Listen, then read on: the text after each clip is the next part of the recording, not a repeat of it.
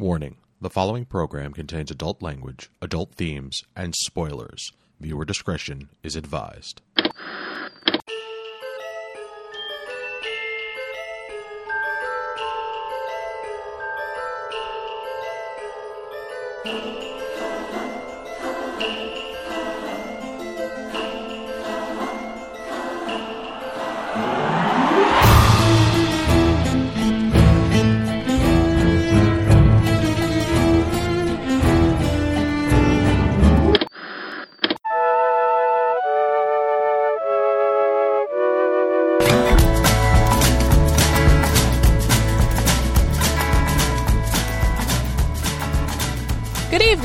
Welcome to this week's episode of This Week's Episode. I'm your host, Angie Fernot. With me, as always, is oblivious, bookish angel, Kris Randazzo, How much trouble can I get into for asking a few questions? delinquent, devilish demon, Karen Randazzo, Get a big cup, put six shots of espresso in it, and nothing else. and amnesiac, nude box wielder, Evan Goldstein. I feel like your exactly and my exactly are different exactlies. This is episode number 271 for the month of December, the year of our overlords 2023. This month was my pick. I chose Good Omens Season 2, Episode 1, and the title was uh, The Arrival. Uh, but before that, let's get into our weekly reminder that you can get in touch with us at mailatgeekade.com. So hit us up. Let us know what you want us to watch. Uh, let us know what you don't want us to watch. I'm looking for a specific recommendation. I'm going to make a real ask to see who's listening to this. I want someone to suggest something at least 20 years old, which I feel should be older than it is, but that makes me realize how old I am. That's good. So I want something like right. I want something like pre the year 2000. So you want something 25 years old. Yeah, I guess so. Uh, let's go. Let's go closer to that. Somebody recommend something pre the year 2000. In fact, the older the better. Um, so yeah, that's that's my request. So here we go. Testing. let's let's find out if any listeners out there actually give a shit. All right. Uh, so anyway, pretty please reach out. But aside from that, y'all, how are you? What have you been watching? How are you doing? How have your holidays been? I know that uh, we've we've been delayed a few times because the universe is trying to kill us. Yes, nonstop sickness has Yeah. been ravaging our household, which is it, it's just been a hoot and a holler. I've been sick for about a month. That's why my voice sounds like this. Sick, but not in the good way. I feel No. awesome. It's Yeah. amazing. I think Evan is the only person of all of us who has not been at death's door this month. It's because I destroyed myself at an early age, so I've built up an immunity. That's it. That's what we were missing, folks. Ah. so yeah, I, I think first I had to cancel because I was so sick I could barely see straight, and then Karen had to cancel, I think, and now here we are. Right? Is that right? Yeah. That sounds about right. Yeah. And Yeah. now- I mean, you were bad for like two two-ish weeks and you're still not 100%, but you're you're better, but I'm a lot better now. Yeah. So uh, for me, I for like 10 days I was sick, but it was like really sick and then but uh, yeah, it was technically like 2 weeks overall. Uh but it was like first few days I was like, "Ah, I don't feel great. This kind of sucks, but like, you know, I'll work half days and kind of power through it." And I did that for 2 days and by day 3 I was like, "Nope, taking the day off of work." And unfortunately, I didn't have the wherewithal to be like, ah, I should just rest all of those days because Wednesday evening our family came into town and the next day it was Thanksgiving. So uh, it was amazing. We hosted our first Thanksgiving in our house. Um, but, well, technically we just hosted our first Thanksgiving, period, like, since we've been together yes. uh, which was really cool. But uh, it was also our first Thanksgiving in our first house, so lots of firsts. It was our our my in laws, like our uh, his brother and sister in law, and then our nephew. It was uh, their first time being down as a family. Uh, and it was the first time Steph and the baby had seen the house, so that was cool. Uh, made chocolate chip cookies with the nephew for the first time. So He made some banging cookies. He did. He stuck M and M's in the them, y'all. well placed M and M's, like strategically placed. He was M&Ms. so cute about it too. He's at that age where he's he's he's over overtly cute. Like he came in confidently when he saw the house and he saw all the artwork and all the stuff, and he's like, "I'm an artist too." Like, Yeah, yes, you are, so buddy. cute. He was- he- Aw. I have the most adorable picture of him at my desk in my studio, like working with these like watercolor brushes that they're like uh, watercolor markers that I have. And he's like sitting there drawing at my desk using like my personal art supplies. And I was like, I love this child. I walked in here in there at one point, and he was doing. I thought it was going to end up being the stereotypical hand turkey, but he was painting, and, and I'm like, "Oh, oh, buddy, let me pull up your sleeve because he was wearing the whitest of shirts." And I'm like, "This is not." And watercolor marker, not a good plan. But hey, you're a kid. Have a blast. Just so, so freaking cute. Adorable. How was your guys' holidays? It was nice. We went up to my sister's. She cooked. So that meant that I didn't have to, and I can't remember the last time that happened. Um, That's awesome. That's Oh, the win. kids had a blast. There was still some, you know, sickness abounding. But uh it was nice. Good. Good. good Yeah, good. it was a, it was a good time. The food was. I I mean, I thought the food was delicious. Karen's a little bit of a stuffing snob. Uh, no boxed stuff for And you. Is that what you're saying? I I I really like trash stuffing. Yeah. Yes. Uh, and that's like kind of what she made. She made like a you know the bag stuff, which is like, yeah, pile that shit on. I was thrilled, and you know gravy from a packet, like, sign Ooh. me up. I was You went just- fancy. you got the packet, not out of the jar. yeah, it was it was fucking delightful, and uh, uh, so I was really happy with the food, and uh, it was it was a good time until I had like just a debilitating allergy attack. Oh, no. From being around uh, their pets, their their their dogs, uh, and like it was it was terrible. I could I couldn't breathe. I was sitting outside and eventually took Benadryl to to get a little bit of sleep.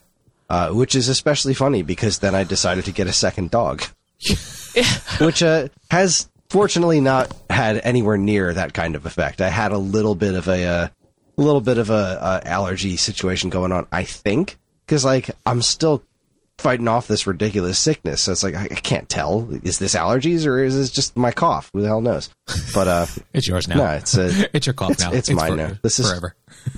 and I, I, this happened to me last year too. I remember last last year around the same time, I had a cough on all the podcasts for weeks and weeks, and then eventually, uh, eventually it subsided. So who knows? Uh, it's just this is just the way my life is now.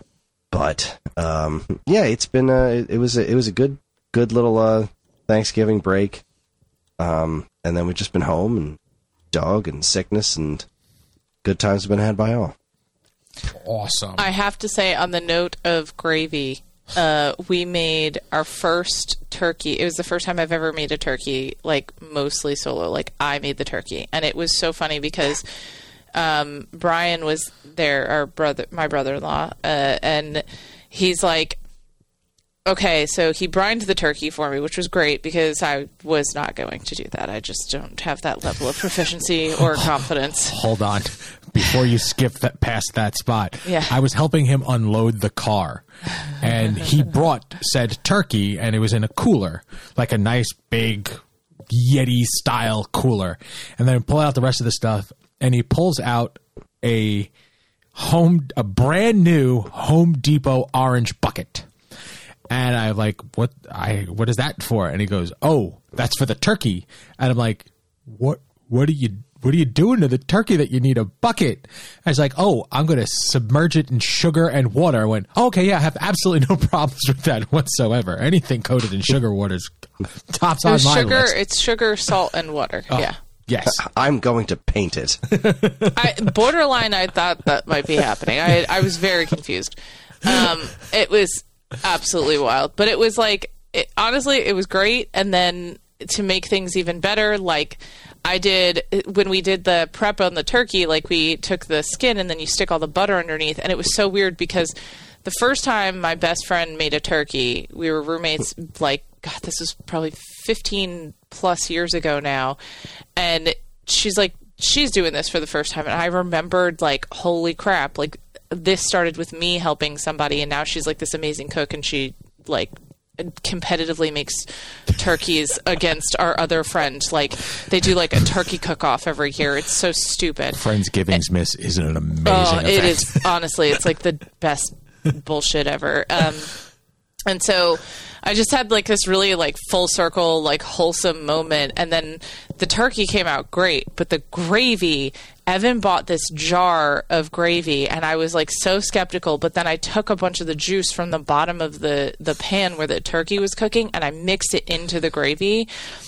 Holy shit. like I tried it when it came out of the jar. I had it with pancakes the next morning. It was delicious. It was like legitimately like not to toot my own horn, but I'm gonna. It was the best gravy I've ever had. Like, mm-hmm. oh, I was so proud of that. I was, and it, I was literally like, oh, well, just because I started with a decent jar of gravy and then I just added the fat, Fat. and I was like, it's seasoned fat. This is mm-hmm. amazing.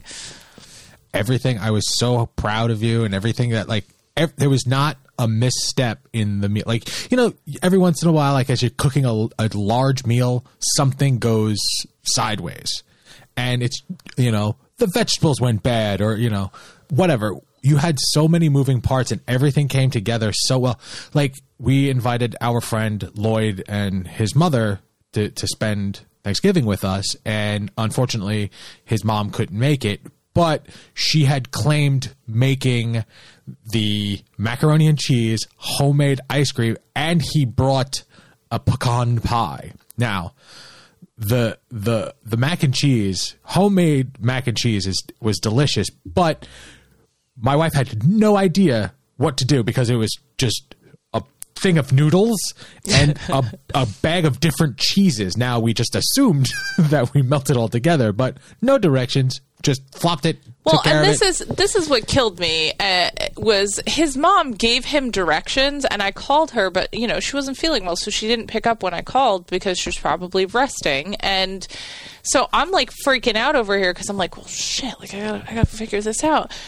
And I'm like, I've made cheese sauce before, like it can't be that difficult. So I just ended up doing my own thing, and it wasn't bad, but like apparently when he got home his mom was like reverse engineering it because she's a really good cook and this is her recipe. And i did like everything the opposite of what she would have done. And she was very gracious about it. She told me it was fine. But i was like ew. I'm like he literally had one job. Just tell me what to do and i'd make it for him. I was like god really lloyd like what the actual fuck so that was like my one pet peeve about the day because everything about the day was great but that I was like, you. It was. It was. Honey, it was amazing. Everything Thank came you. out really well. I was really happy. We just we just are finishing some of those No. leftovers. No, that we're, we're ne- well, yes, we made it through most of the leftover Yeah. sides. Yeah. Uh, Lloyd also brought like five steaks for some reason. Oh, they're so good though. I ate a lot of steak recently. Who wants steak? We have turkey, but I brought steak. Why are you bringing another dinner to this Nobody dinner? was mad. Nobody was mad about it but Evan. Like everybody else is like, yeah, steak and turkey. Let's go. Well, I'm very proud of you because I know how hard that is. I've been doing it for many years and I've had my missteps along the way. Uh, I am a stuffing snob. I was brought up that we dry the bread out overnight and, you know, crack it into pieces and it's a whole thing. Oh my. And I do also make my gravy from scratch. Um, but everything my sister made was delightful. And I have to admit that I was the one who fucked up because I made a pecan pie. I make a, a chocolate chunk pecan pie. Ooh, I'm because I was sick. I missed a step in the directions where I was supposed to turn down the heat in the oven. And so I brought like this fucking brick to my sister's house. It tasted good, but um, it was a brick. It was a delicious brick. And let me say, for the record, as much as I love trash stuffing, like her stuffing is next level. Like, Well, I do put bacon in it. yeah, it's it's Oh, like that's apple cheating. bacon stuffing. It's it's freaking ridiculous. And her gravy is also very very good. It's uh, it's just uh, just outstanding stuff. I just I I really you're talking about steak. and turkey. Like, yeah, okay, I would put that on. See, I made the, I made the rolls. I made the rolls from There you go. scratch, and uh, so I, I made a whole mess of rolls and brought them up, and I made a bonus loaf of challah bread to bring with too because I was you know I was already Because baking. he's so crazy. what the hell? It's I'll bread. throw together a throw together an extra. I know, loaf. but he was so busy because it was Black Friday week for work, and so he was like had a million things to do, and then he's like nine o'clock at night starting this bread, and he's like, "Should I make a challah loaf too?" I'm like, "What are you talking about?" The answer is always yes, Karen. Yes. yeah, she was so happy to see an extra loaf of challah bread. I don't even know what she did with it. Yeah. Challah bread makes you to share it. holla. Now I remember the first time I cooked a turkey for myself. oh Uh, God, It came out. So does it Karen. came out great. Or at no, it least did the, not. The, it, the part that we ate came out great. And then when I was putting it away, I started picking at it, and I realized that the top part came out great. The bottom part was not cooked properly, and I got food poisoning. Awesome sauce. Oh, yeah, it was great. I was uh And I nursed him through it, and that was like one of those relationship solidifying moments. yeah, she was it'll great. make or break you. I had it was it was that and uh, the new Zelda game had come out. Um, so I was I was playing Twilight Princess. I was like, well, I literally can't do anything else, so I'll just lay here, and between bouts of running back and forth to the bathroom, I'll just play some Zelda. It'll be great. So I, I have fond memories of that food poisoning. Imagine if you had your Switch, you would not have had to leave the bathroom. Imagine if you just didn't have food poisoning. It's years years and years ago. Good Wow. times. That was back in the launch of the Wii. Ah, good stuff. Well, so, I'm glad that everybody survived Thanksgiving. You know, Did- I'm sure we'll have things to share for, for Christmas. well, before we skip away from holidays, did did either of you watch the parade for Thanksgiving? It's So- okay to say no. we didn't we didn't we don't have cable so Okay. chris found a stream on youtube that was just literally somebody on the side of the parade route Okay. streaming as they were going by Oh, so we cool. watched some of that My yeah, sis- because like nowhere was nowhere was showing the the the thing except uh, what Peacock was the only place that we could get it since we don't have Oh. basic cable and we didn't have Peacock either. So it's just I'm not paying for Peacock just to watch half of the parade. Cause i have a friend who paid for the month just for that day so she could see the parade so Dang. apparently, I guess my sister in law has Peacock, and she was able to stream it from her phone to our television, and we had it on in the background. I'm going to say about 45 minutes, and every time I looked at it, it was a balloon that I did not recognize or a marching band, and I, I remembered the, the parade being more of an event and it was just it, and it wasn't like good you know movie worthy marching bands. It was just a bunch of high school kids. I'm like, i remember this being more of an event. So i don't really think we missed much this year. When when we did see some marching bands and in what we were watching uh, some of them had cheerleaders and i pointed them out to my daughter because she started cheering this year. Um, and she got very offended that her team was not invited to march in the parade as a you know seven and eight year old rec league team yeah, that's the only appropriate with no response. marching band whatsoever Perfect. I love it. I She's mean- got the right Oh. idea. that's that's the way to do it That's insane. oh oh my gosh, so good, so good, such goodness. i Wow. concur All right. So anyway, I guess we should talk about some television. sure Uh, you know, that is what that is what we are here for. But I'm glad you guys are alive, and uh, I'm excited that you know hosting Thanksgiving. Um, cool. So Evan, why don't you share what you've been watching? I okay, we've been watching a couple of different things, um, but specifically, I want to touch on Monarch: The Legacy of the Monsters, Monarch. and I appreciate knew he you was doing gonna that do it. because you know not everybody gets that joke because I kept saying it that way, and no, it was falling on deaf ears, so I just fell into you know, yeah, just watch Monarch. Um, I'm here for you. so, like I said, oh well, this is actually before Thanksgiving. Um, my buddy Lloyd came to the house, and let's just say it was a very long day, and we started to watch the first episode late at night, and and um, there was some inebriation going on. So I need you to understand how not in the right mindset either one of us was.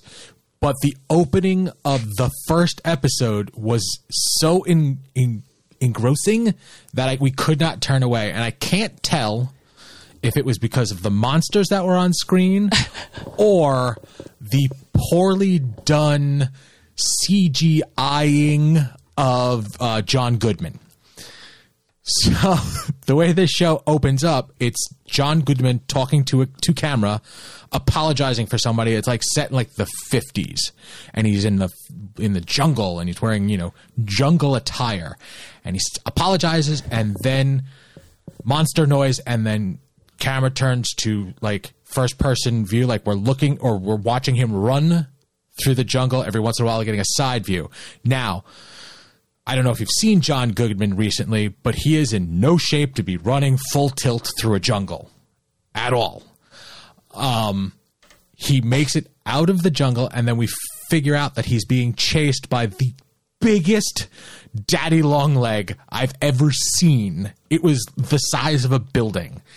And he makes it to the end of this runway, if you will. It's like a, a, cliff edge, and he throws something into the water. He turns to like sort of square off with this Godzilla sized daddy long leg, and then out of the ground pops up a crab. Like a regular, in essence, you know, like blue crab that you would see at the beaches of the Jersey Shore, because it was sort of like hidden in the ground. But this is the size of a tanker. Like it's these are giant Godzilla-sized monsters, and they're now fighting each other. And John Goodman is doing this like shuffle back and forth, avoiding crab claws and spider legs, and I'm like, this is either going to be the best television show ever or the worst thing put on film. And I had to shut it off because I wanted to be fully invested in this time. Um, the next day, I turned it back on, watched the first two episodes back to back. It's great, especially if you like the Godzilla, like the new Godzilla universe. It's giving like a grounded backstory to this world, and it the special effects are great. For other than the, the poorly CGI John Goodman, like you know, there's only so much you could do. Um, but it was it's it's a like a a, a an explanation of what's going on off camera during these the, the the Godzilla and the King Kong movies because it's that universe, um, and it's explaining how we got to the first Godzilla movie in essence because that takes place like modern day and I think it was San Diego? Or yes I think it was San Diego, um, but it it's it's all about the people that are um, doing the, the, the the science investigations, like for the fifties on, and what their what their children have been going through now, and because Godzilla's are it's it's a oddly grounded giant kaiju movie or television show, and I'm hundred percent on board. It is so entertaining and so much fun. So highly, highly recommend. And you get to see, you know, Kurt Russell being a badass. Yeah, are any Sounds of you like guys something that your dad would like, honey. Indeed, yeah. I should probably throw that as in his direction. Right. This is the show that has uh, uh, what's his name, a Yes. U.S. agent playing Yes. Kurt Russell, playing young Kurt Russell. Right? Yes, yes, he that's kind plays of exciting. 1950s Kurt Russell, and um, there was a couple of other actors that you'll recognize, but like nobody, like Kurt Russell is the biggest. Well, I mean Wyatt Russell. Are they related? Wait a minute. is Wyatt Russell Kurt Russell's son? Because that would just blow my. Wyatt Russell is U.S. agent. Were you just? Are you just figuring this out now? I Is did what's- not what's know his. I just read his name. I didn't. he was U.S. agent the entire time to me. Or was it Wish Captain America? I did not know he Yes, was, yes. they were related. He is. Look at that. He is Kurt Russell's kid playing young Kurt Russell. That was the. That was like a ah. whole thing. All right, I did not. I was not aware of that because when I look at them, I don't see that much of a resemblance. I'm just gonna tell you, it's really funny listening to you figure this out in real time. hey, see what it's about? I was so unimpressed with his acting as U.S. agent that I did not play him much mind. I just love that you call him Wish Captain America because that's honestly like that is that that to that me. meme keeps popping up every once in a while. Now it's like New Jersey Bagels is Chris Evans Captain America, and all other 49 state bagels is him. You know, when- whenever, you know, U.S. agent. That's so mean. It is. That's so mean. But, he's doing a good job in this show. I he mean, is not America's ass. You he know. is absolutely not. But uh, Well, he's America's ass, all right, but Different kind. different yeah, kind no, he actually seems like a pretty cool dude, and I think he's great as U.S. that U.S. agent character. I think he's, I think he's awesome. Can't wait to see uh, Thunderbolts. Oh But yeah. I'm gonna have to because it's not coming out tomorrow. No, you have to wait. Stupid time. I know it's stupid. What is time? Other than stupid. All right, moving on. Uh, cool. Kris or Karen, you want to go next? Sure. Um, my beloved Doctor Who is back. You guys. Is it still beloved? Oh my though? god. Yes. It's still beloved, Good. yes. I oh was my god. so worried. It's been so long. It's been so long and then it kind of snuck up on me. Um, Yeah, you didn't So- give us warning, Karen. We like I I found out from nefarious means that it had happened, and I was a little upset. well, my Facebook feed has been full of Doctor Who, just like uh, Whovian's freaking out. Um, so they aired two of the three specials. Um, first one after the Saturday after Thanksgiving, and then last weekend.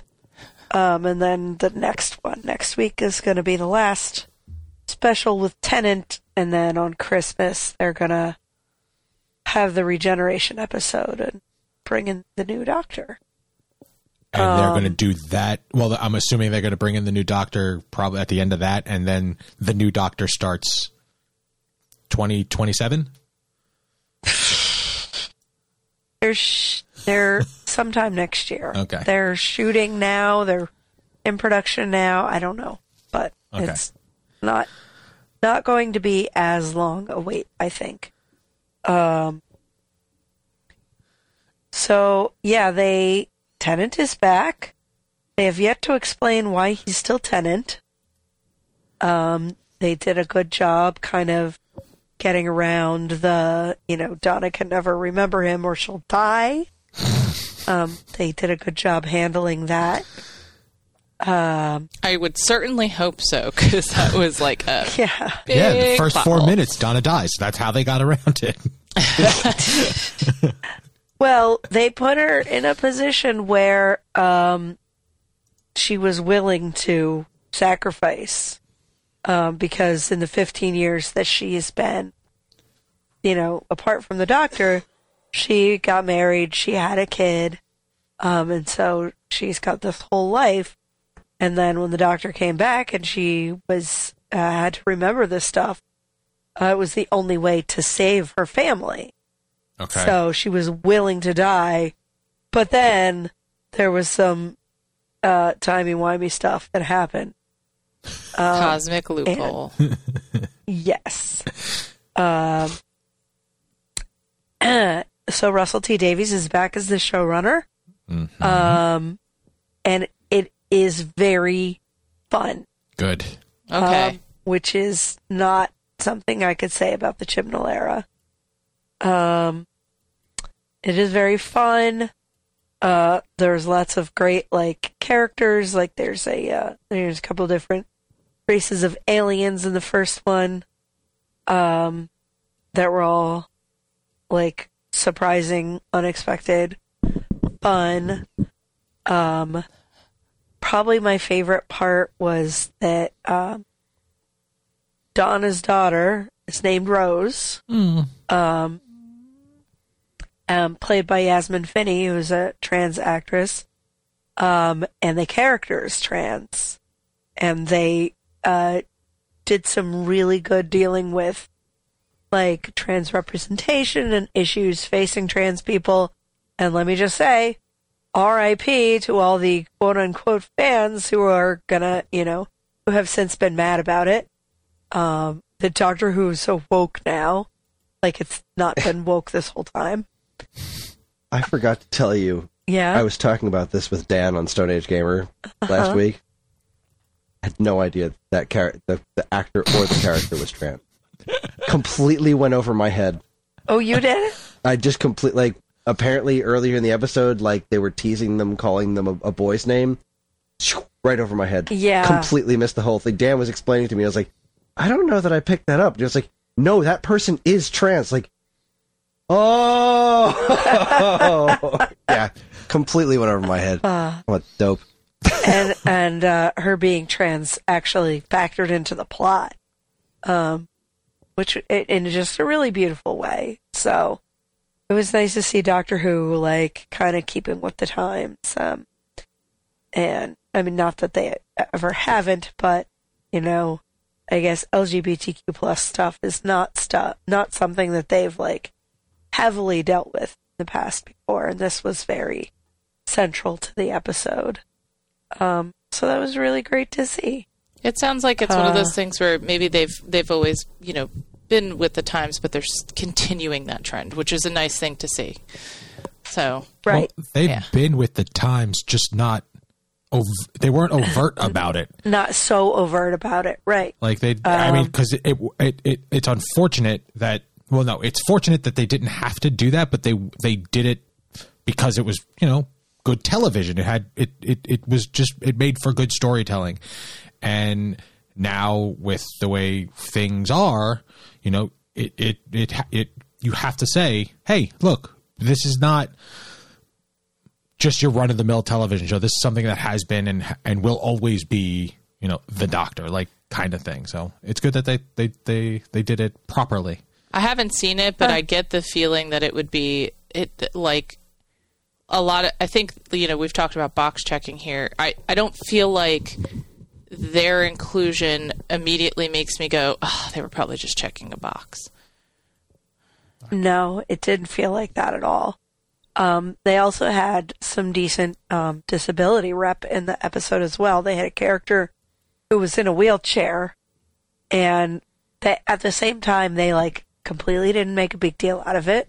Like she was just there. She was in charge of all these unit guys. Um, and then they threw in this bit where uh, they were going to check out some alien thing, and it was at the top of this tower, and there were only stairs. Um, and they were like, "Uh, sorry, the alien landing site isn't handicap accessible." and you know, it was just sort of like, it was nice to see them like address that and not like kind of brush it under the carpet. Eh. Um, then the second episode, another. there was, the hell was it now? Um, now they're like, people are saying like the doctor has finally come out as like not straight. Um, oh, there was a really cute like throwaway bit, um, where Donna and the doctor were traveling in the sub- second episode, and they like brushed through this moment in time and briefly looked out into it and met somebody. And then later they were talking about it and it was a guy. And uh, Donna was like, Is it me or was that guy totally hot? The doctor was like, Yeah, totally hot. oh, wait, is that the kind of person I am now? And she goes, It was never that far from the surface. um, so, I mean, as much as the doctor's never been like romantically interested in humans, um, I mean, I think, you know, romantic attraction and like it just, uh, finding somebody attractive are different things. So, Oh yeah, absolutely. uh, so that was that was cool. Um, the second episode was extremely weird in a good way. Like, uh, it just kept you guessing. There was a lot of uh, I don't know, just these really cool monsters that like kept you guessing, and you weren't really sure what was going to happen, and you weren't sure how the Doctor and Donna were going to get out of it.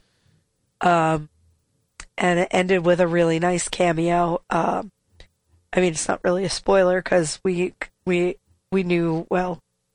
The information is out there that um, Bernard Cribbins made his last filmed appearance as Wilf. So uh, that cameo was at the end of the episode, and it just made me so happy that my voice is gonna go like this now.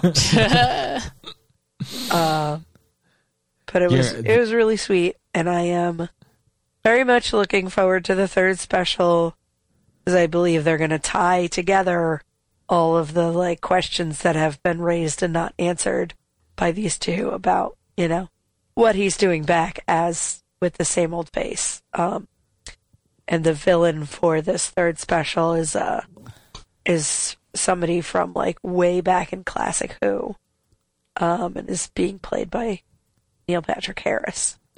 So that's pretty exciting. So if you have been like, if you have fallen off the Who bandwagon, but you always loved 10, which is, I would say, a fair percentage of the Doctor Who fandom, uh, and you you haven't watched the specials yet, you probably should, and you will be a happy, happy Whovian. Yeah, I have to say that uh, I was really. It was the first special was just like it was so much fun, and it was really nice to remember what it was like for um, uh, Doctor Who to be this kind of fun. Like it just looked completely different. It looked more colorful. It looked more like a TV show, whereas I think the last um, the last couple of seasons of I don't know about Moffat, but definitely the Chibnall era was a bit grayer, yeah, and a little bit of the Moffat stuff too. It was just it was starting to look try to look more like big blockbuster movies, and this was like it just felt like such a throwback in the best possible way. Like it didn't look bad or cheesy, but it didn't look like um overly gray. Like it was just so noticeably more colorful and shot so much more like you know the older episodes of Doctor Who, uh, and it was written that way in that it was just fun, a lot, lots of amusing dialogue, and the stakes weren't insane, which was you know that was uh, my whole big thing with Moffat Moffating all over the place. We're just like, all right, well, we tried to end the universe, we stopped that. It's like, well, what if we ended all universes? Or what if we ended time itself? Or what if we ended reality itself? And like, just kept getting bigger and bigger and bigger until the stakes were so abstract. It was like, I don't even know, I don't even know how to react to this anymore. Um, and it was, I don't know, it just felt like a wonderful return to form. It was, you know, a, a tiny bit rocky, but, uh, it, it had such good character to it and such a great personality. It didn't really matter that it was a little bit rocky. It was just, it was just damn good television. Great, great to have it back. Donna and Tennant's uh, chemistry is like back in perfect top of their game form. Oh, yes. That makes me So happy. enjoyable to watch. Lovely. It is just lovely. So, And they Chri- definitely got that Disney money. so I have two, Production value is uh is uh you know leaps and bounds from where it came from.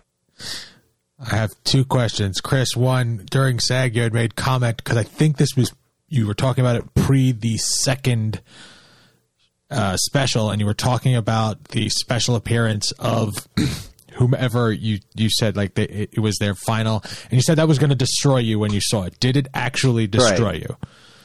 She was talking about uh, Wilf. Uh, no, it didn't actually destroy me. It was a- actually quite nice. Okay. The the reason I thought it was going to destroy me was because the last time, or not, well, it was it was the Tennant regeneration episode, man, and like, God, that was already brutal enough. Like Wilf is such a great character, and it was like, okay, this is this is just nice. Now, are we sure that was the last we'll see of him? Uh yes, I have read behind the scenes stuff. There was more planned for him, but um he was not he died a few weeks after it was shot. He wasn't up to filming anything else other than that. That they also have said like he's mentioned in the next special and he's fine. The character is fine. All right, I'll take it. Yeah, no, it was it was just real nice seeing him again. I I, I thought it was going to be some sort of bigger emotional gut punch uh, than it was, and instead it was just lovely. So, thank you for that, Doctor Who. It's very kind of you. Second question, Karen. I don't know. I'm assuming that you've heard because if I've heard it, that means you have heard it, that they are talking about when the new season of Doctor Who starts on Disney, they're going to title it a season one. How, how do you feel about that, and how is that supposed to affect the entirety of this? Because, uh, from my understanding, classic Doctor Who does not regenerate to 2005 Doctor Who. But Not on camera, but that's the way it works. Okay. They've they've all but done that at this point. I honestly like the history of Doctor Who is such a shit show okay, that it really doesn't bother me that much if they want to say they're going to start over again with the numbering. It's like whatever. It's They're just not- like a Marvel Comics being And like, and this is Spider-Man number one. yeah. they're not uh, they're not erasing any of the canon. They're not trying to like say anything that came before didn't happen. If they want to do that, like I I don't whatever. okay. I think that's a that sounds like a Disney call. Like Disney was like, "No, we have this new thing." Oh, the other day, Ellie stayed home sick from school, um, and so I was on the couch with her and trying to help her find something to watch. And I went into Disney Plus, and I went into the Disney section of the Disney Plus app, and like one of the categories in that page was uh, Disney originals, and that's where Doctor Who was, and I was like, "You gotta be fucking kidding me!" Wow, that is yeah, it was kind of like mighty pretentious. they did the same thing with with Star Wars. Remember when the like Star Wars showed up? It's, it's like it's listed as a Disney original. I'm like, no, it's not. the hell it is. I'm talking about like the old like a- animated Star Wars things. Like here's classic Disney Star Wars. Like the hell are you on about? Like I get that you own it, but you didn't do it. Like stop that. Stop that. I think didn't you see the ears BBC throughout the whole time? A few things to say about that Disney. Vader has always had little Mickey ears the entire time. Absurd, but fine, whatever. All right. I don't care. I was just curious It's a- because, like, It's just gonna make it confusing. yeah, And uh, I don't agree with it, but So it was um, Paul McGann yeah. regenerated into the War Doctor, and then the War Doctor went into Eccleston. Correct. That's, the right. Okay, just want to make sure I had that had that lineage correct. and that was done at the end of Tennant, wasn't it? Wasn't that that's when that whole movie stuff took Uh, I place? mean, That was in Matt. That was, that was Matt Smith territory because it was Was- Matt Smith, Tennant, and uh, okay, War so Doctor okay, together. yes, that's when that happened. But the War Doctor's time actually happened between the 1996 Oh, yeah, Fox no. TV movie and 2005. gotcha. Yes, they that was a No, an no. extreme retconning at the at the at, at Matt Smith era. So okay, gotcha, gotcha. Speaking timey of Disney wimey. Plus, though, I did want to throw out real quick some news that came out today that made me very happy. It's not TV related, Oh. but it makes me really happy. Uh, the three Pixar movies that went straight to Disney Plus are all getting theatrical runs early next year. What are those movies? Um, uh, Soul, uh, Turning Red, and Luca. Oh, I didn't Oh, realize And I they think never we should had. go see all three of them because they're all great movies. Wow, I saw Soul is one of our kids' favorite movies. Luca. it's a great one. We didn't see Luca, honey. That's No? the only one we haven't seen yet. Interesting. Yeah, which I found out about, and I was like, "Shit, I forgot to tell you." Because I Yeah, I, to. I like the other two quite a bit actually. Yeah. Soul was great. They're yeah, Soul was great. I, I got a real kick out of Turning Red, and uh, I I think Luca is delightful. It's not as like I, I guess like it's not as I can't think of the word for it. I, I don't want to say it's not as good as the other ones, but it's not as like you know overwhelmingly good as the other ones. But it's got such a great. s- It's a s- it's a relatively simple movie, um, but it does the the Pixar heartstrings thing I think really well, uh, and the characters are great. I think it's a really fun movie. Yeah, I mean, Turning Red. What both of those were heavy movies for animated fare because you know Well, that's Pixar. I was gonna say, yeah, that's what Pixar does. yeah, they're not heavy for Pixar standards. No, but they no, are no, no. heavy for. Disney standards. How's that? But they all definitely deserved a theatrical run, and it sucked that they didn't get them. Um, and uh, I'm glad that they're finally getting them. I know at least, at least the first two were largely related to COVID, you know, them being pumped onto Disney Plus. But there was also like a big part of that was like, well, we're going to put these original movies here uh, instead of theaters to get people to subscribe to Disney Plus, which I think is now up to like thirteen ninety nine a month. Mm-hmm. Like, man, if we didn't use it all the time, I would, I would cancel the heck out of it. But we use it a lot. Makes it hard. Uh, yeah. And you've got it kids. does. Like, I know we have nefarious means, but like nefarious means aren't like, well, this isn't available the instant it's available, you know. And a lot of times that comes up, and uh, you know, and, and also the the Plex server is not that intuitive for the kids to surf through and, Right. and utilize on their tablet or anything. Disney Plus is, so it's like, ugh. But man, oh man, I'm I keep thinking more and more about like, you know, uh, wouldn't it be great if we could cancel Netflix or like just cancel one of them? But like Ellie uses both of them a lot, so yeah, they just keep raising the prices. Well, that's how they. That's how you know they're a struggling business, and they need Yeah, the, the, to to make ends meet. So they really do. They just You know, they can't. you don't- This is an you know expensive how hard it is, proposition. You really don't. You take you take away the obscene salaries of the executives in charge, and like there's But really how are not they that much supposed to money to, go around. Kris? Come on now.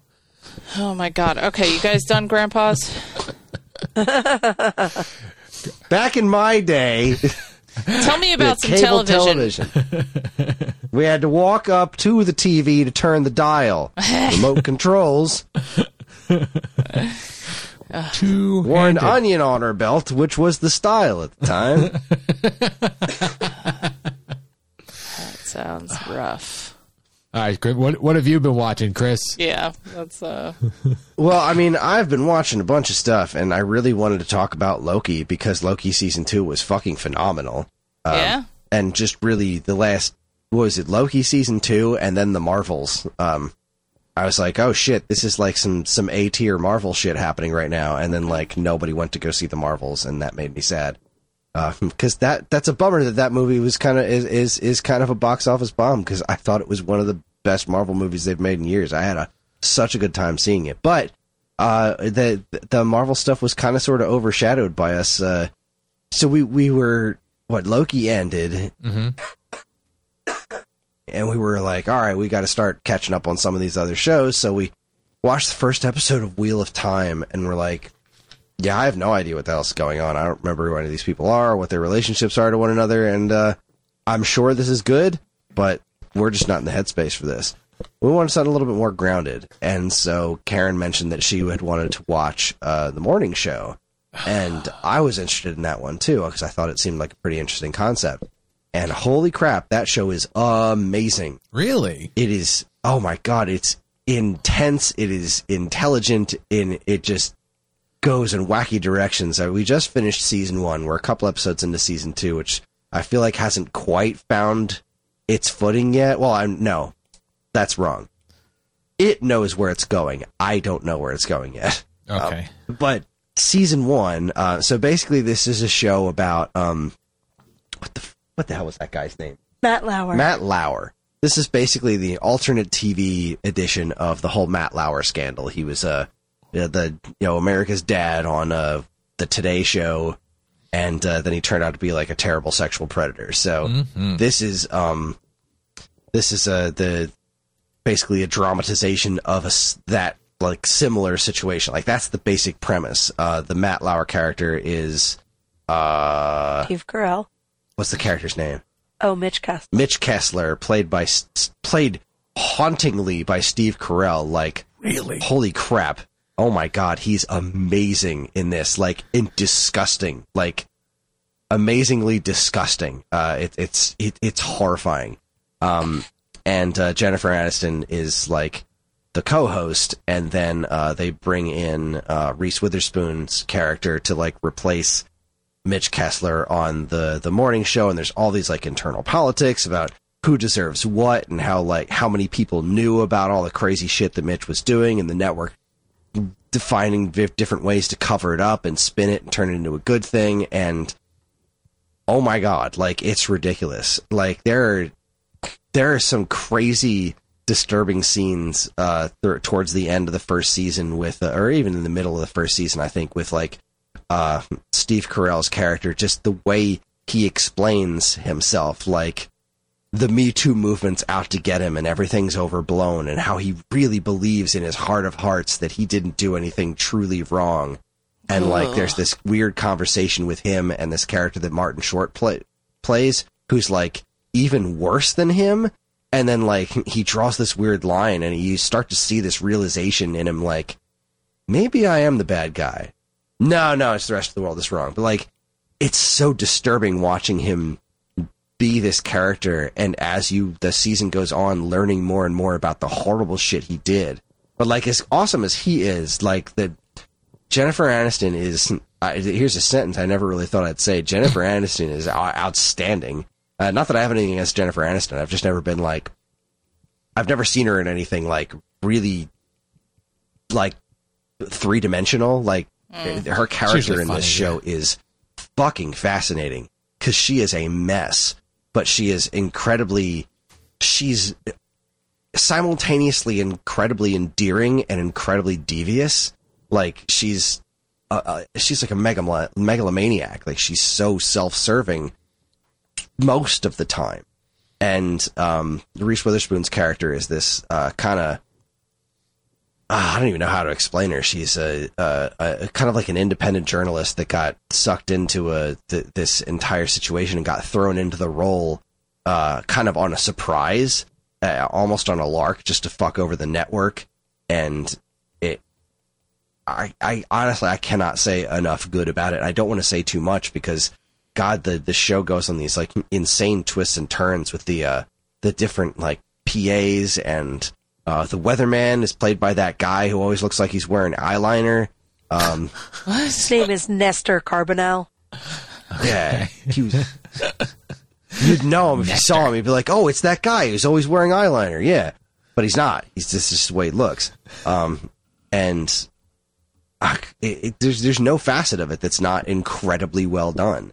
And it's like here I am complaining about wanting to cancel uh, Disney Plus and uh, what's it uh, Netflix, and meanwhile this and Ted Lasso came out of Apple, which we never paid for. Like, holy shit, Apple really came up with some good good television, and uh, now I feel kind of bad that we didn't give them any of our money, but we've given them enough of our money with I various just Apple looked up products. But Nestor. still, I just looked up Nestor, and he's he's uh, has a heavy Hispanic accent. But you are Yeah. absolutely right. He always looks like he's wearing a lot of eyeshadow. yeah, it's wild. Uh, he's great. He's he's another interesting character. So like this, the first season ends with this just complete. every single episode would end, and it's just like grabbing the end of the chair intense. Like, what's going to happen? What are they going to do? How are they? Wow, what's happening? And then, um, but the second season is taking place as COVID is happening, which is al- also like There's like one guy on the staff, and it's like, you know, early January 2020. There's one guy in the staff going, Do you think maybe we should do a story about this thing? and everyone else is like, It's not really good television. It's kind of boring. Shut up. yeah, it's, it's happening overseas. It's not that big a deal. And like that, cause that's what was happening. And it's wild because I'm pretty sure this season aired in 2021, uh, or t- 2021 or 2022. So it was like it was pretty. No, it was. I think it was 2021. It was pretty close afterwards, and I feel like that would have been really disturbing to watch that close. Um, but even now, looking back on it, it's just like you've got to be kidding me. Like the way this is playing out and the way that they're foreshadowing everything. And also like what what's happening with the the show itself because like you feel like in in season 1 that Mitch Kessler is like, well, he couldn't possibly like what what voice could he possibly have now? And then the way that they kind of bring it bring him into things is like, oh no, he he he does have a voice and it's fucking frightening is is really disturbing. And now we're in season 2. Yeah, season 2 aired in 2021. And- Oh, which is like which imagine when it was shot then. There's this like long drone shot in the first episode of season two, where they're just flying through the completely empty city, like no people anywhere. Yeah, Uh, that was reality. yeah. Yeah. Episode two is called "It's Like the Flu," and it's just like, Jesus, I remember this shit. Really, uh, goodness gracious me, like, um, it, it, this show is wild. And what's really interesting is that the uh, the thumbnail, uh, the, like the header image that you have on Plex has John Hamm, and like we haven't met John Hamm yet. And I keep looking at the show like, when's he going to show up, Are you? and who's he going to be? I okay. Interesting. That sounds cool. I don't choose Uh. Jennifer Aniston's uh, character's uh, producer, is played by Mark Duplass. Is that Duplass. Duplass? I I recognize him, but I don't rec- rec- know what I recognize him from. But he's like, I love him. I love him so much, and I want him to be okay. And like, season two starts with him being okay. And It's like, okay, let's never see him again, ever. Write him off the show, happily ever after. And then, like, he makes this decision, and I'm like, no, no, don't you do it. Because it's only going to lead to bad things for him. It's only going to lead to bad things. And I keep thinking that John Hamm's going to replace him. Like, that's what's going to happen. And I'm like, I don't want that to happen. Unless it's for him to go and get married and live on a puppy farm somewhere. Like, just let's let the man be. Go let him be live on happy. a puppy farm somewhere. nice. Kris is feeling away. Yeah, this, this show's fantastic. The thing That's about the show is that it feels very Sorkin-y. That, But it's I not thought a it was. Sorkin It's not a. Sorkin joint, right? It's not. No, it's not. But I it finally feels get that reference. so. Yay. Oh, I just realized where I recognize this the, this dude from. So like this guy who's um like the the executive, the young executive guy. He played Doctor Manhattan in uh, Watchmen. Oh Really? shit! Crud, crud up. Yes. He's delightful on this show. He is like comes in with his own agenda and he's sort of not on anybody's side, he's on his own side.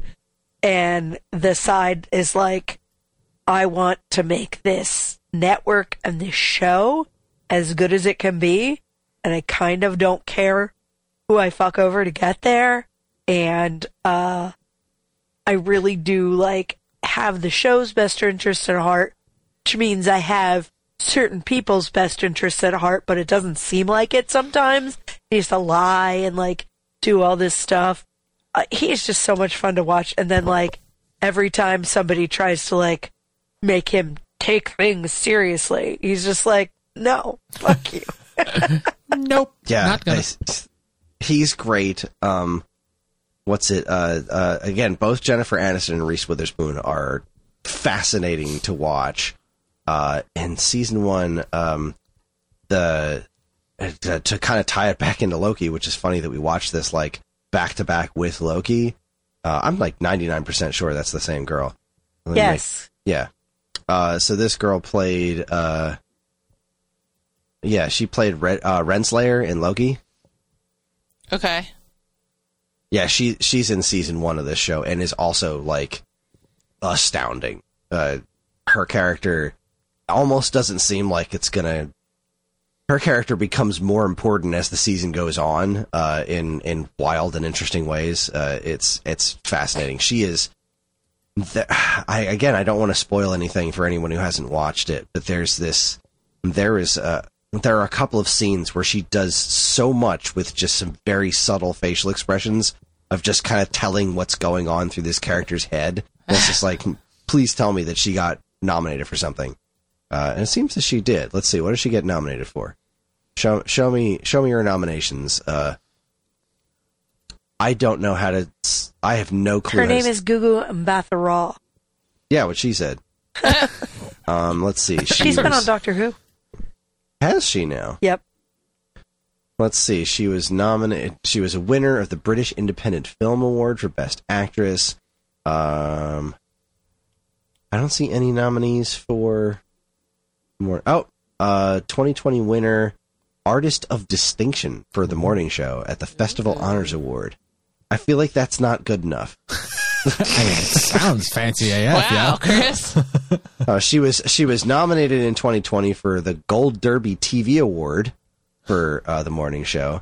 Again, come on, what are we doing here? Um, Do uh, better. bl- Yeah, no, she, she deserves lots of recognition. I was I was floored by her performance in, in season one, Oh.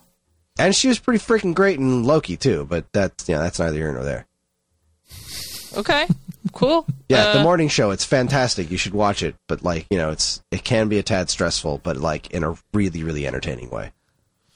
Um, she was. Uh, something I was gonna say. What the hell was I gonna say? Who she was in Doctor Who? Tish. She was Martha's sister. What? Okay. Holy shit! Now I see it. She was so young. Yep. Oh, my that's a god, that's too throwback. funny. Uh, yeah. This show is good. I agree. Oh, I remember. Um, we we're we're trying to space out our um shows a little bit because of the actor strike and the writer strike. We know we're gonna hit a point at some point, so we're like giving more time to shows that came out in the past few years that we didn't have time for. And that's how we landed on this show. Gotcha.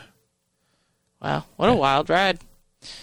All right, Yep. well, Times. speaking of wild rides, I'm going to, I guess, just power through this one. Uh, what I've been watching is Blue Eye Samurai.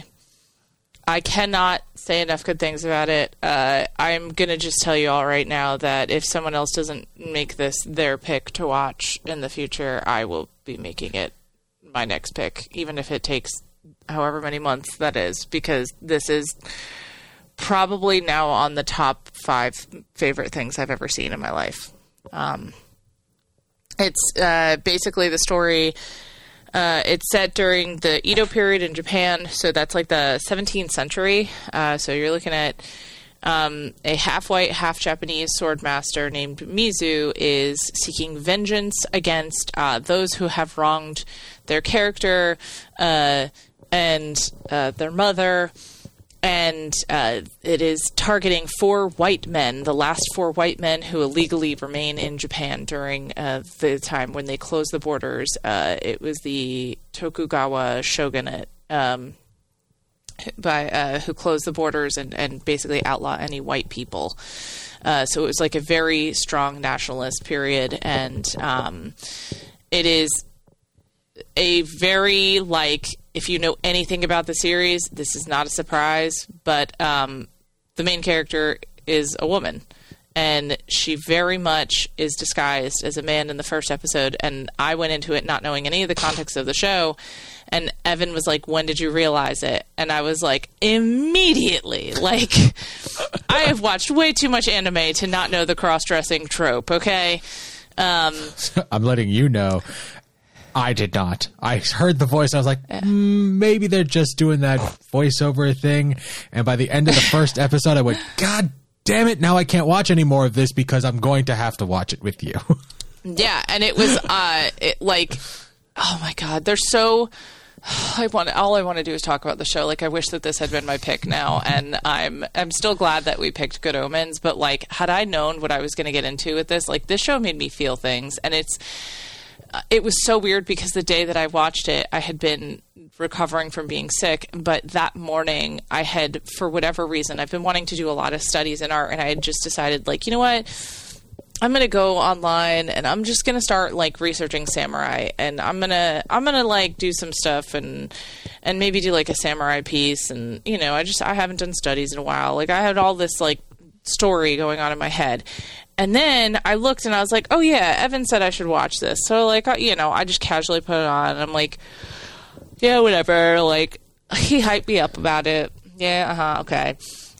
30 seconds in, I was like, oh, fuck. It's so good. Um, so it's an animation style, but it's a French American uh, base for the production. Uh, and the husband and wife are uh, Michael Green and Amber Noizumi.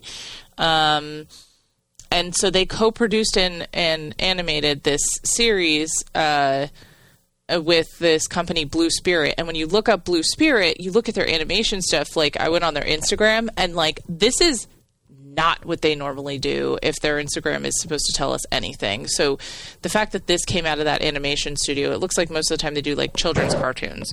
So this was not that. yeah, this is very much an adult animation, not kid friendly at all. There's absolutely nudity, full frontal, uh, Boobies like and a penis or two. peaches.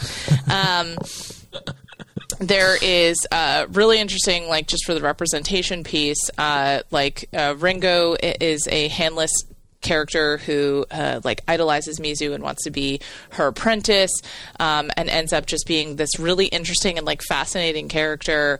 Um, but basically like it's a revenge story but it feels it's got a little bit of like western stuff uh, when i read about it. Like one of the things that they referenced was like clint eastwood references like westerns and stuff. Um, and i 100% was getting that vibe. So like and but the thing is like those westerns are like influenced by like old japanese samurai But i don't know it just feels like this beautiful blend of japanese storytelling and culture and uh, production blended into this like other world and brought to us in the form of animation. And i i've i just it oh my god the fight scenes the choreography the colors the I watch a lot of animation, and there was, and I'm not going to explain the point in the show, but there was a scene in this show that you know, like when you watch TV and you see someone go, "Oh, oh my god!" Like I had that reaction to seeing an animated character do something that I did not expect that took it to the next level, and I'm not used to that because it's usually just relatively repetitive like we've seen it. Like yes there's a lot of uh western influence or you know like spaghetti western influences in this and and samurai it was like i was riveted the entire time. And that's you know that speaks volumes because a lot of shows especially animation are just retelling something that i've already seen and just you know animating it. This is i was i was upset that i got to watch it my myself the first episode and not get to experience it with you this at, at the same time. I had to, I waited and then when you, you finished the first episode and I and I came into the room because you were watching it in the bedroom like Sam like it, yeah this is one that like i i am gonna be revisiting and uh, for sure like singing its praises for a long time to come um it just brought in like a lot of the really cool uh action fight sequences that I love to see, uh, but in, done in like really fun ways. There, it, like there's moments that reminded me of like Kill Bill. Um, it, there's a lot of like subversive, like like undermining like that patriarchal bullshit that you see. Um, there's uh, and especially too like because you have to remember like the oppressive culture at that time, uh, specifically like you're you're looking at like women are property, right? Like that's all they're that they're considered to be, and so to see her be like this absolute fucking badass and like some of the scenes that you end up witnessing where like oh my god there's like a naruto-esque moment where she fucking drops these weights that she always wears and then she just kicks ass. Like there's there's these beautiful moments of character interaction and like solidarity and and like the character growth over an eight episode arc for literally every character on the show is absolutely insane to me. I can't believe that it was that well fleshed out uh, and done in just such an elegant and perfect way. Um, and then Not to for top- nothing, but I still to this day wish Rock Lee had beat the shit out of Gaara. Oh my god, just I saying. know. But I'm so I love the fact that you just understood that entire reference because that's exactly what I I thought of immediately. Rock Lee will now and forever be my favorite Naruto character. Fight me, I dare you. Um, but yeah, Rock Lee rules, man. yes, God, I loved him. Ah, he was so great. He's so underrated. Um, but yeah, like there is, I feel like I, I don't know if she is a fan of that or if it was like a nod to that or whatever. But like she 100% did that, and then just like one little Well, thing that's that an I, anime trope in general, right? I mean that that thing's maybe I don't think it's ever. I've never seen it done as well as when when he took off those weights. yeah, But I mean, It like felt- you know, Goku did that early on. yeah, uh, but in it, Dragon it Ball Z, you know, but it felt like a nod. I don't know. Maybe it's because it's the most recent one that I had watched. Like I know they did that, but it, it really like if you ever get the chance to watch it, like I, I want your thoughts because it it really did feel like that was the nod. But I could just be projecting because I love him so much. Uh, well, it's you definitely piqued my interest. Um, and it's Yeah. beautiful. Do you remember when you were watching all of the Star Wars shorts and you were talking about like one of them was like in an anime style, but they were all animated shorts? Yeah, yeah. Yeah, I, I think that it based on the way you talked about that and the excitement I felt when you talked about that, it's like to me it's like that level of awesome and that level of energy is brought to every single episode with beautiful storytelling and archetypes and little nods. Um, one thing that I wanted to point out that um, I, it's it's cool to like just watch it as you go through the series. But Evan, remember how she's wearing a scarf at the beginning? Mm-hmm. Do you know? Did you notice that it's gone at the end? Yeah. Do you know why she was wearing it? No. So she doesn't have an Adam's apple. Oh, that tracks. And like that's like that's the level of detail that they paid attention to with this character. So like there's just so much more. But I, I'm I'm done. I'm not going to say anything else. Uh, Once we've actually gotten a chance for people to watch it and we can dive in, there is so much more I want to talk about. Like I was literally reading about that historical period right before I watched it. So I was like, "Babe, do you know why this happened?" Because blah blah blah. blah. And he was like, "Please, for the love of God, Just watch the show. just be sick. just shut up. Like, oh my god. Like I, I, I think Arcane was like really up there with like the excitement level that I felt after watching it. But I, I don't know why. But this literally like hit me in every way possible that it could have in the best ways. It just did. The show is made specifically for you. I honey. swear to God, I want that- Yes, I swear to God, yes, yes. Somebody like reached inside my soul and was like, It's as if someone created like a Doctor Who heavily, beautifully done animated show for Yeah. Karen. Yeah. Or gave Kris, I don't know, Like a Star the- Wars the thing. Star Wars thing. Yeah. Like that's "This is this is This what is that will be for me." Yes. There's, there was a point, like we're watching it, and there was like a, a, a sh- an, an event in a town, and there was uh, taiko drumming going on, and I just like casually look over and I'm like, "You are loving every second of the Uh-huh. show." Yeah. So there it is. ugh, so many good things. Ugh, I can't. And Sword Father. Ugh, I love him. Okay. So yeah, that's uh that's my thing. Uh, if anybody who's listening has watched it, like, oh, talk about it in Discord, bring it up, let me know. I'll actually check the Discord. Like, I, ugh, I just want someone to talk to me about it. So, yeah, I love it so much. Uh, but yeah, okay, now that I'm really excited, I gotta pee. Let's take a break. That's my girl. I got so excited that I'm too excited. And on that note, we'll be back.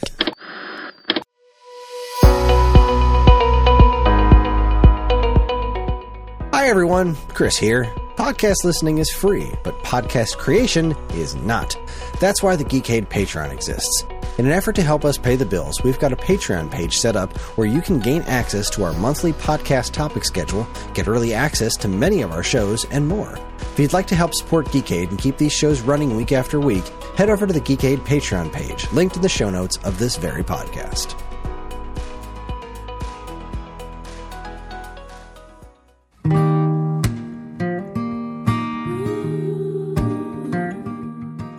We are Safe at Home, the leading dog rescue in the heart of New Jersey. Are you searching for a loyal companion, a dog that will bring love and joy to your home? Look no further than Safe at Home. At Safe at Home, we believe in giving every dog a second chance. We rescue, rehabilitate, and find loving forever homes for dogs in need, right here in the Garden State. Our dogs are ready to make a lasting impact on your life. Each one has a unique story, a wagging tail, and an incredible capacity for love. When you adopt from Safe at Home, you're not just gaining a pet, you're becoming a part of our family. Our dedicated team ensures a seamless adoption process, providing ongoing support and guidance. With New Jersey's beautiful parks, beaches, and trails, you and your new furry friend will have endless opportunities for adventures and cherished memories. Safe at Home relies on the support of compassionate individuals like you. Your donations and volunteer work enable us to continue saving lives and finding forever homes for these amazing dogs. Join us in creating a safer, happier community for dogs in New Jersey. Together, we can make a difference and give every dog the chance to feel safe at home. Visit our website or call us now to learn about how you can be a part of the Safe at Home mission. Safe at Home, because every dog deserves to be loved and protected. www.safeathomerescue.org.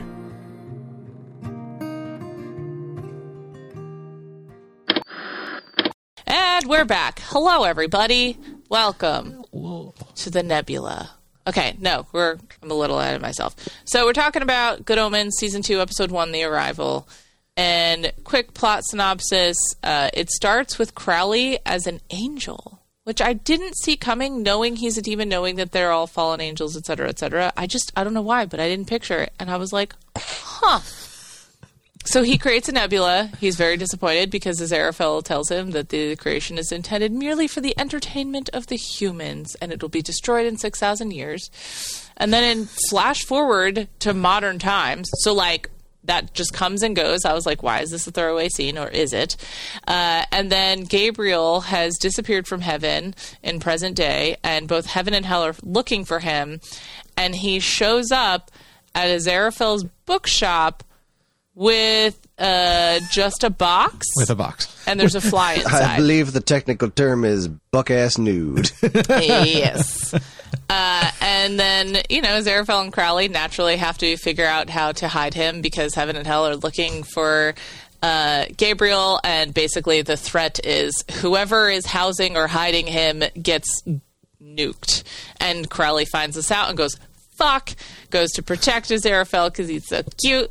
Uh, and then they decide to perform a miracle, but not a full miracle each, only half a miracle each to get to the power of a whole miracle. I'm sorry, that scene where they're like, nothing. Okay, nobody noticed anything, and then they hard cut to the meh, meh, meh, meh, and the red lights flashing and everything. Yeah. Uh, and then, you know, uh, of course, it sets off all the alarms and triggers the like globe map locating beacon GPS the- in heaven and immediately points everybody to uh, bookshelf. So it's great. It's great. Um, there's there's some other scenes in there about uh, a record store I- slash coffee shop romance. I'm sorry. The one of my opening lines was going to be, and I and I didn't because I didn't want to hurt Kris's feelings, but it was.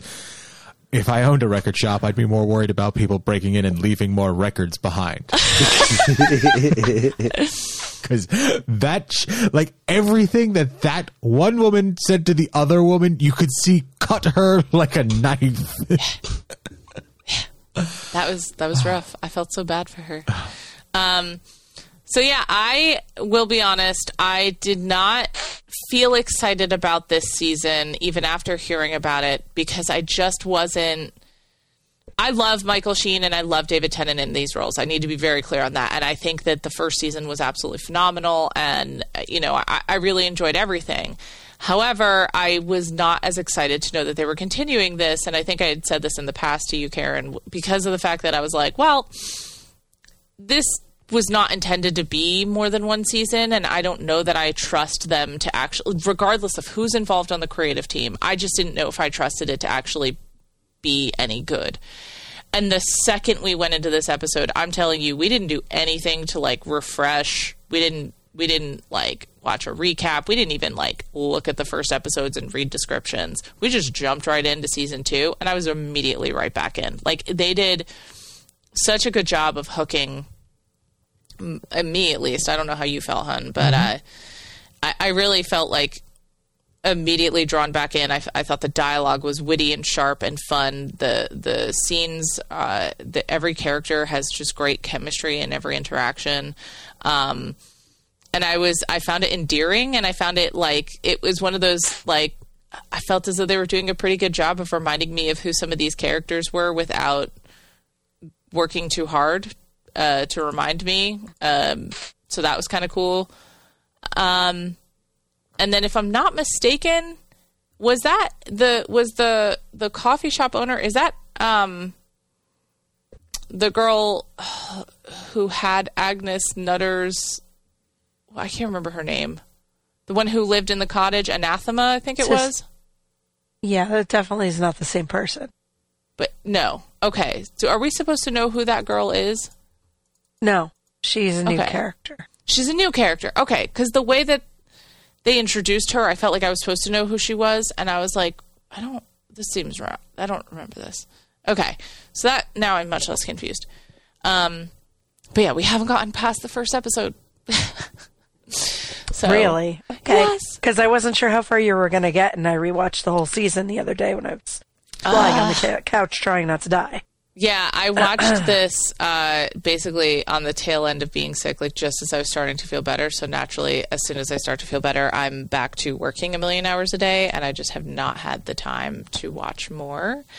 Um, and I want to so badly, but I also was worried that if I went too far into the season, I wasn't going to be able to recall anything from the first episode, and that was like what I chose. So I didn't want to.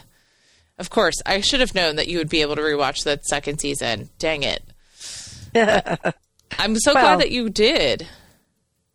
I am too because I had uh, I had a slightly different take on it than I did when I watched it initially. Okay, that was going to be my question. Yeah. Um just for anybody who doesn't know, Good Omens is my favorite book of all time. Um and I really loved season 1, but season 1 was the book in its entirety. Um and so season 2 is what was planned if they had decided to write a second book that they never did.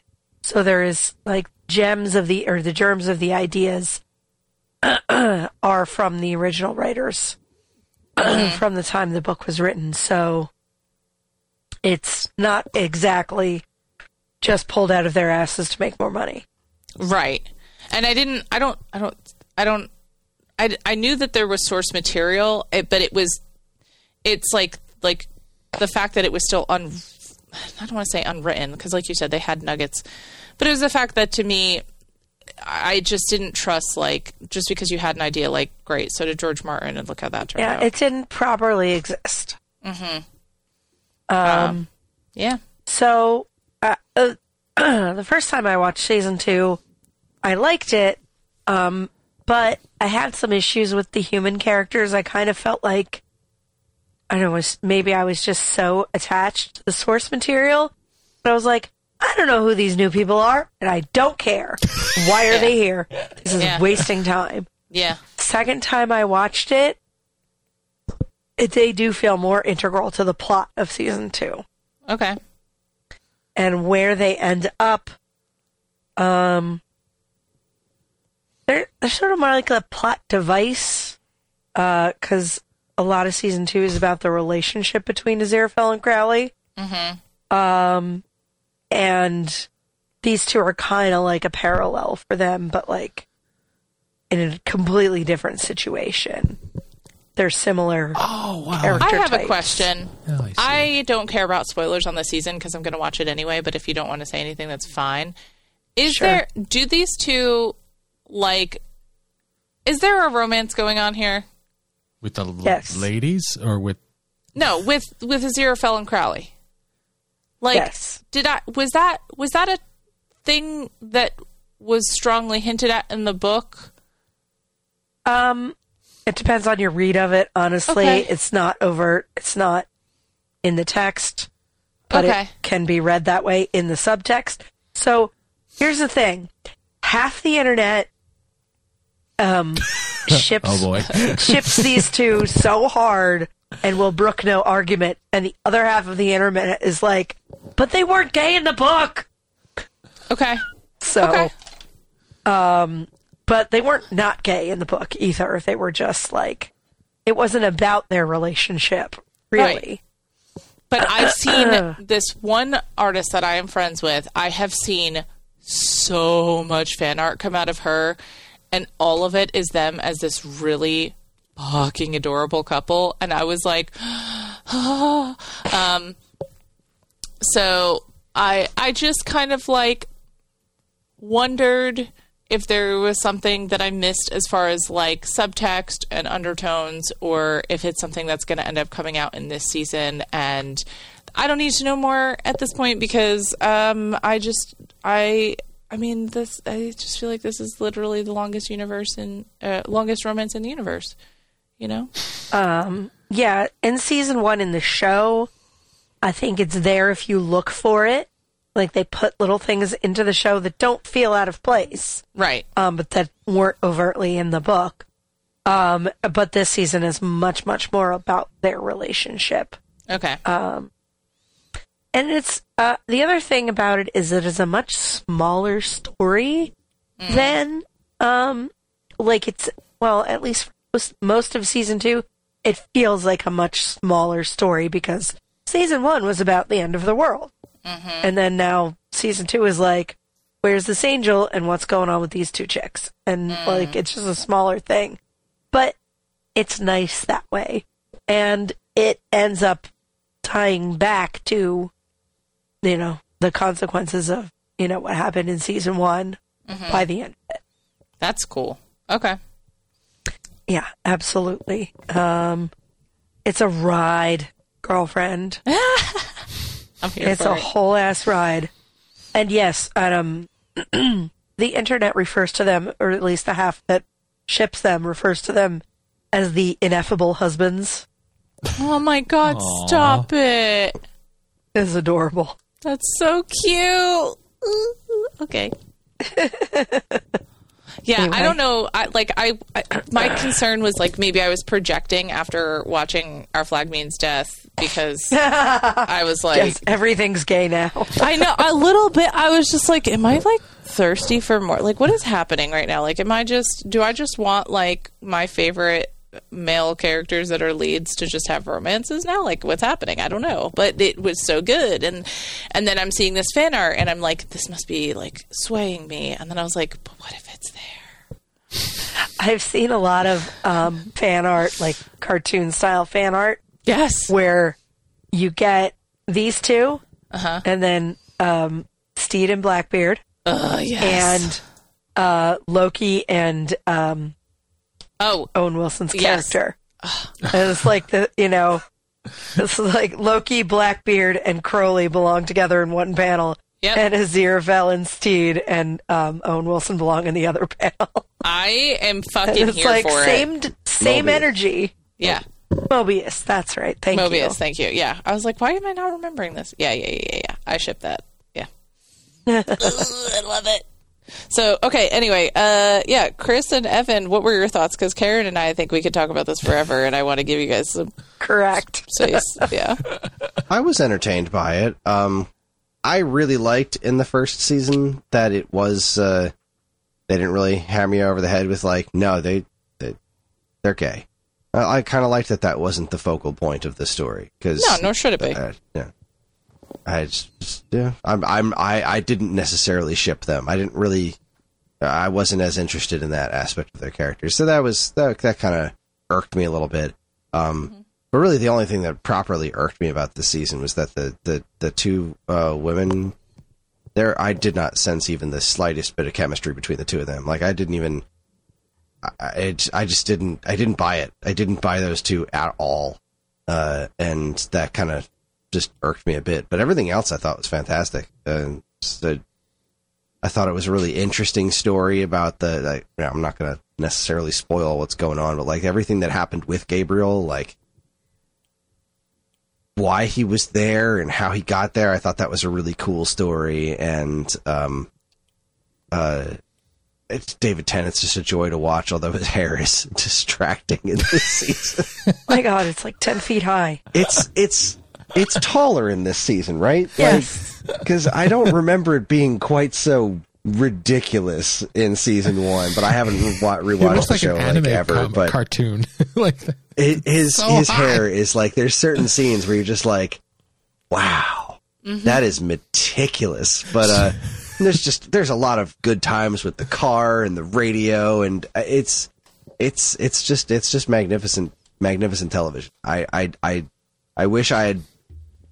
I, I, I guess I just wish those two uh, women were, were were cast differently. I don't know. There was just I didn't buy them at all, and that really kind of took me out of it more than I wished it would. But other than that, Well, not to thumbs up. spoil the ending, but having rewatched the whole season again, because I did feel the same as you first time we watched it. Um, but it, by the end of the season, it kind of makes sense that they don't have any chemistry. Okay. Does it? Am I crazy, or is Crowley's hair redder this season too? Uh, I couldn't tell you. Uh, Okay. It does seem very red, Okay. but I don't know that I can speak to the degree of redness. Okay. For me, I want to give a, a. I mean, everybody, you know, David Tennant and Michael Sheen, they did a phenomenal job. I want to comment on John Hamm's Holy comedic. shit! Oh my god, timing. he's so funny. He is so goddamn funny, and I a, a little bit of a shout out for um Shax.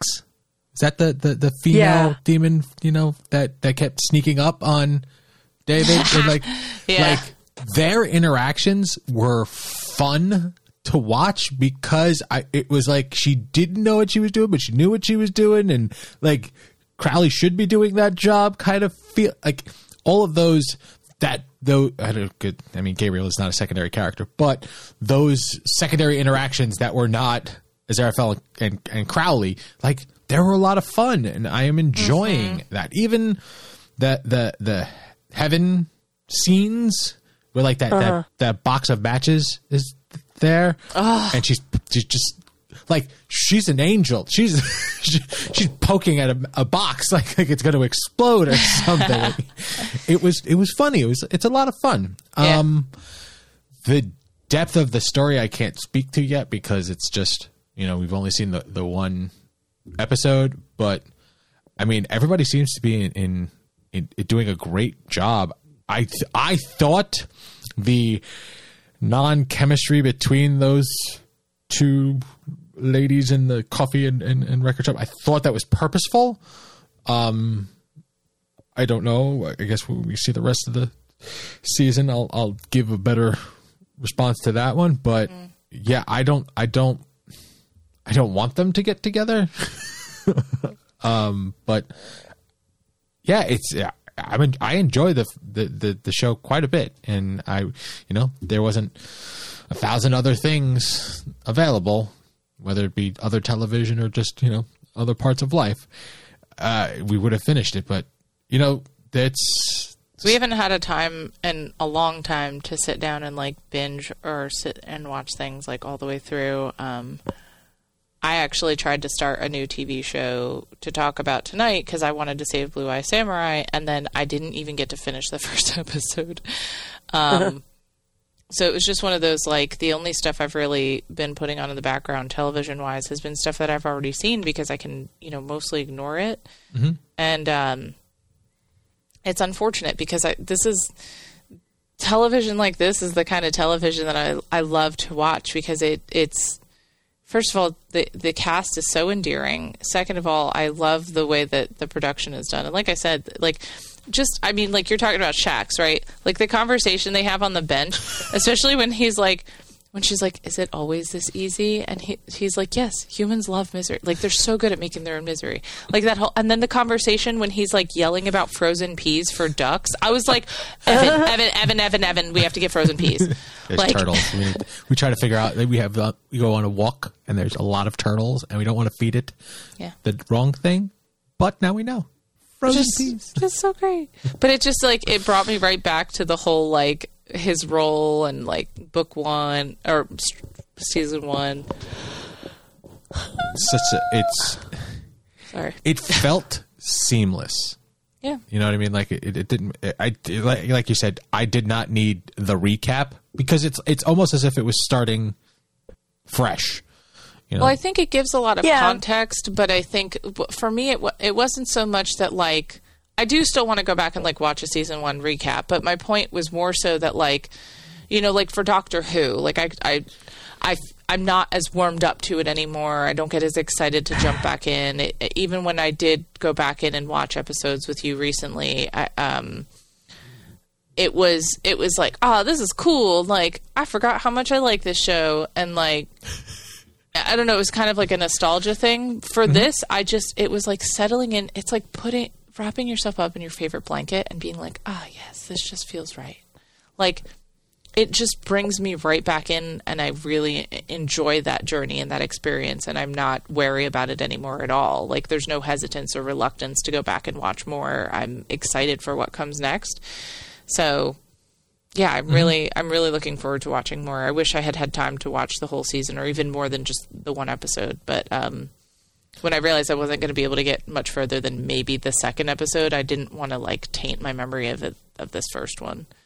So Yeah, unfortunately, our time is more spent watching something that we could fast forward through most of it so that we can finish our meal and yeah, go do whatever else we have. And, you know, help I wrecked my house and Fixer the Fabulous does that really well. yeah. I watch like I literally watch like ten minutes of television at, at a time right now. It's it's and I've I've talked about doing that before because I'll do it like while I'm having a you know a meal a- and a break time or whatever, and then usually at some point I'll delegate more time to just hang out and watch TV.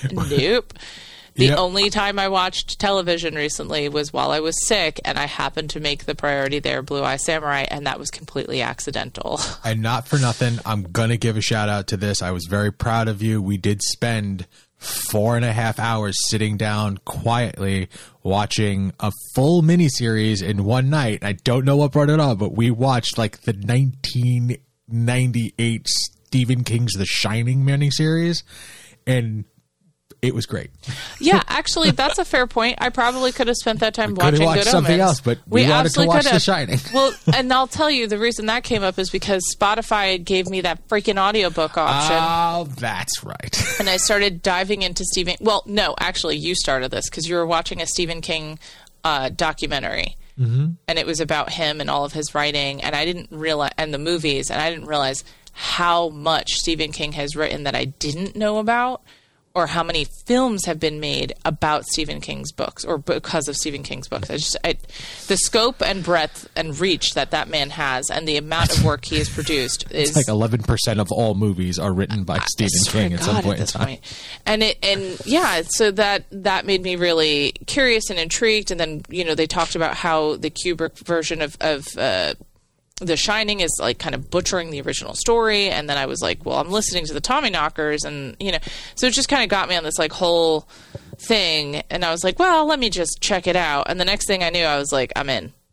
I just I don't know. I, Yep. I wanted to know where the story went, and I wanted it to be a beginning and an ending. So I think that was probably why it just felt less intimidating to watch it because I was and like, ah, it's only and you didn't have to pay attention to it. It's and that's Yeah. the thing. Like we'll we'll sit down and we both wanted to watch Good Omens. We wanted to sit there, but like I don't want to separate myself and watch it separately from you. Like we want we got to find the time to sit down together. Yeah. It's you know yeah, time is you know not as whimy as Doctor Who would like you to believe. Mm. So how do you guys make time for watching television? Do you tend to watch a lot of stuff separately, or do you guys get to watch things together? We get the chance to watch like maybe an hour and a half together after the kids go to bed. Uh huh. Most nights, not all nights, because he'll have a podcast or I'll go out or something. Um, but yeah, that's that's about the size of our watching together. If there is something that is like you know week to week, dropping week to week that we're really into, um, we both work from home at least some of the same days, and then so like we will sometimes on a lunch hour be like, okay, let's sit down and see the new Loki or whatever. Um, but usually it's just that hour, hour and a half after the kids go to bed before we collapse. And then for the most part, it's, you know, separate stuff. So Yeah. you, you guys like, and that's that's the that's the weird. I don't want to say it's weird. That's the one thing that we have a problem with, or at least I do. She, you and I, and have similar tastes. Like we like to watch Yeah. the same thing. So I I'll get you things like Mayfair Witches that I have no interest in whatsoever. Like so you can have something to watch, so I can find something else to watch, and that it never sticks. I'll turn on something like Blue Eyed Samurai and go, "Fuck, I gotta sit down with. with I can't watch this without you," kind of thing. Yeah. So, but we'll get through it eventually. We've got a lot of things that we need to catch up. Well, catch up, start echoes. Did you know there was a whole um, new season of uh, Orphan Black? Yeah. I did know that, and Uh, we never finished the last one, so I just kind of ignored it. really, you didn't finish Orphan Black, huh? That's surprising. And there was a huge gap between Yes, the second to last season uh, and us attempting to watch the last season, and we started to watch the last season. We watched the first episode, and we're like, "What? Yep. uh, what?" And then we just say, "You know what? We're gonna have to do a rewatch of this show at some point, and then watch the last season." And then that never happened. Invincible's got a bunch of episodes that I haven't watched. Yeah. Yeah, yeah. We watched the first one, maybe two of that, and uh, you know, I'm still super interested in catching up on it, but I'm okay with waiting until we blast through the rest of the morning show. Yeah. I'm going to be That's honest with you anywhere. guys. I'm glad that you mentioned something about Loki too because it was not grabbing me the same way the first season did. Like I, I was kind of like okay, whatever. At by the end of it, I, I, I remember initially being like, oh, I thought Loki was one of the better things to come out of Marvel in a long time, and the first episode did nothing for me in the second season, and it. I think we've watched two or three, and it's still like, eh. I don't know why. It's just not holding me. So No, I fucking loved it. I mean, I can't remember if I, I can't remember if it kicked off quite so, quite as hard, and there is definitely less of uh, Sylvie than I would have liked, but uh, I thought it thought it was great, especially like by the end of it, I was like, damn, this was really good. Um, How, yeah, I guess maybe the first couple episodes were a little like, okay, we'll see where this is going. But yeah, I think by the end of it, I was like, yep, give me more, pile it on. yeah, I, Um, yeah. Just I haven't. I'm waiting for. I'm it's waiting a short for the. season, right? It's like six six episodes, something short. It's a Marvel ep- Marvel show, so we made it halfway Yeah, through. it's not a not a ton of it, but yeah, good times were had. Lots of spaghetti. especially once you get uh, Ke Huy Quan's character in there. He's so fun. Uh, yeah. See, I gotta. I gotta Yeah, Ouroboros. Yeah, Yeah, good he- times. I love seeing that guy every once in a while. It's like a surprise. oh, oh, mine, it's Roundhouse, Round, right? Roundhouse, Short, short round. round, Short round. short round. Roundhouse. hey, round was in there. All right, it's not that far off. Listen, we're our brains are broken. Okay. It is now eleven o'clock at night. Some of us are tired. Oh, I don't know what you're talking about. We don't have children. We're fine. After having you our have nephew here as for like much right to be tired as parents do. Oh, I appreciate that. Just I, I, after having our nephew here for a few days, we realized what tired actually feels like, and I was like, mm. yeah, that is a fair point. I'm just looking at oh, 11 o'clock. I still got at least another hour of this, but you're not Dan. No, we're, nope. I'm not gonna lie. You're not Dan, every, and it's not Friday. every every Friday night at about eleven thirty, I'll peek my head into this office to see the little sound bars that jump. Going, fuck, those guys just don't shut up, man. We really don't. We're just incapable of running out of things to say. oh god. Hey, you know what? Sometimes that's a good problem to have. But uh, okay. Speaking is, of yeah. things to say, Kris, would you like to give us a social media to do, if you will? Oh, sure. This week's episode is not filmed before a live studio audience, but it is fueled by feedback from listeners like you. And you can get in touch with us in a multitude of ways. We have an official Geekade Discord where there's an entire This Week's Episode channel dedicated to all things TV talk, and of course the regular Geekade social media accounts linked to in the show notes. The four of us can be found in various ways.